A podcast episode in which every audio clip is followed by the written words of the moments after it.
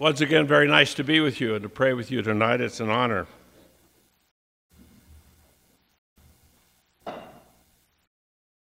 Thornton Wilder's second Pulitzer Prize-winning play. We all know the first one, Our Town. In fact, all of us, I bet a lot of us, either read that in American literature or they performed it during the 4 years of our high school career. But hardly anybody thinks much about his second Pulitzer Prize-winning play, which was called By the Skin of Our Teeth. And it was written just before the United States went into World War II. And he wrote it in the context of an ice age, an ice floe that had started at Montreal and was heading down to the northeast of our country. And it was gradually making things very, very cold, and so people were burning the furniture to start a fire and keep a fire going. And meanwhile, the parents were trying to get their kids prepared for the end of the world, and so they were trying to give them a crash course in all the things that they needed to know that they could present and defend themselves before the throne of God. Well, I get the impression that's what we've been doing here for the last 8 weeks. Jesus is giving us really strategic lessons.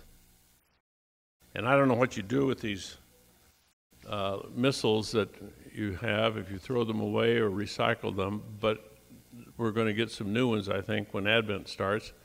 Maybe get one of those and just go back over all of the last 12 of the Gospels. It's all about discipleship.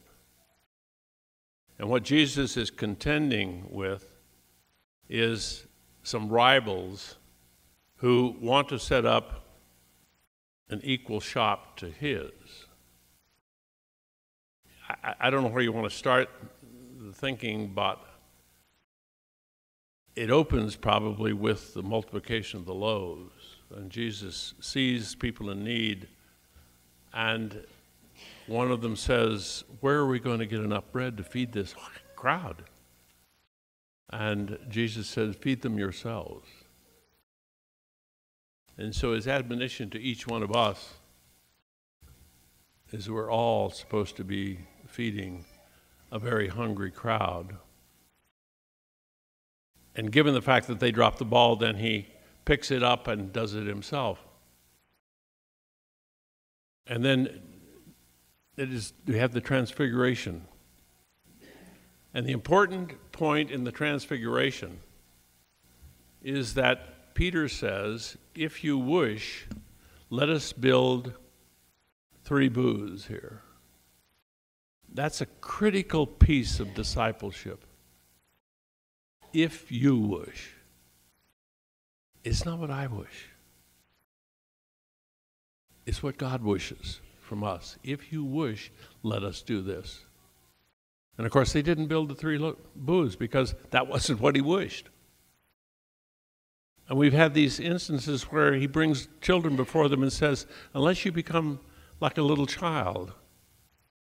Well, an accepting child, an obedient child, a child that's able to sense and see and feel awe at what is happening. Not to set up a rival camp, but to come before and demonstrate clearly that what God is doing is creating a new world, a new creation. I think that's what it means. You remember when he healed the sight and the speech impediment of the blind man. He used something from the earth, mixing the dirt with his saliva, and spread it over the man's eyes. And he began to see this new creation. In fact, that was an early name for Jesus, eye salve. And we'll see that demonstrated next week when he allows Timaeus, or Bartimaeus, the son of Timaeus, to see. And you remember Peter getting in trouble after he made this great confession that you are the Christ, the Son of the living God, at Caesarea Philippi.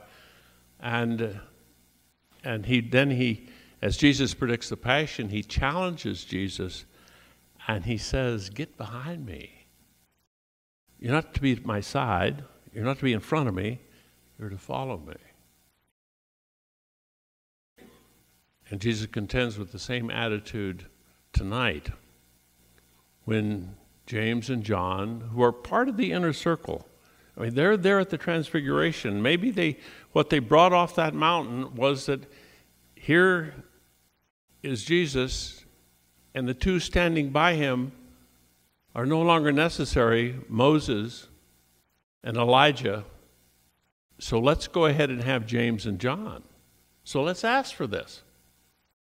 And they reveal their desires, and there's practically no more surefire way to read the heart than to examine our desires. If we examine our desires, that's a pretty authentic interpretation of where our heart is.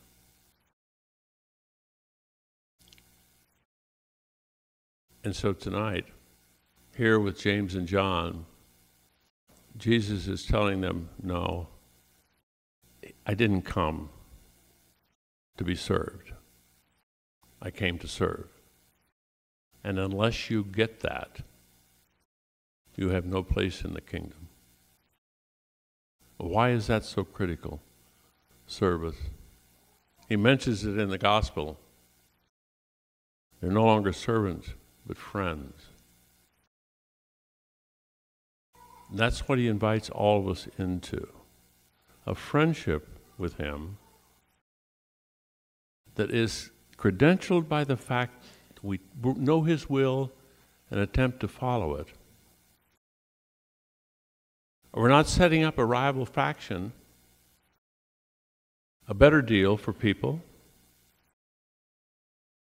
Jesus offers us that incredible invitation that we can get out of the role of servant and become his friend.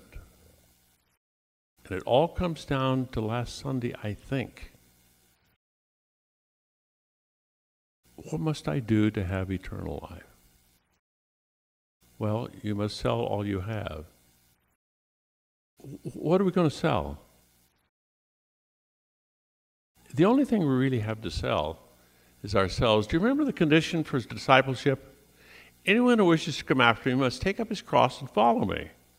And I'll be the first to tell you, I don't understand the divine ecology. I don't really. If you lose your life, you gain it. If you hold on to your life, you lose it. That's a very mysterious ecology to me. I just know it works. I don't know how it works. I don't know why that's the mechanism that does work. I just know it works. God has to be number one.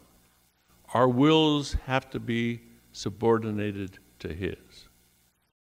None of our possessions is going to provide us the friendship that Jesus does. And that's the only path to eternal life.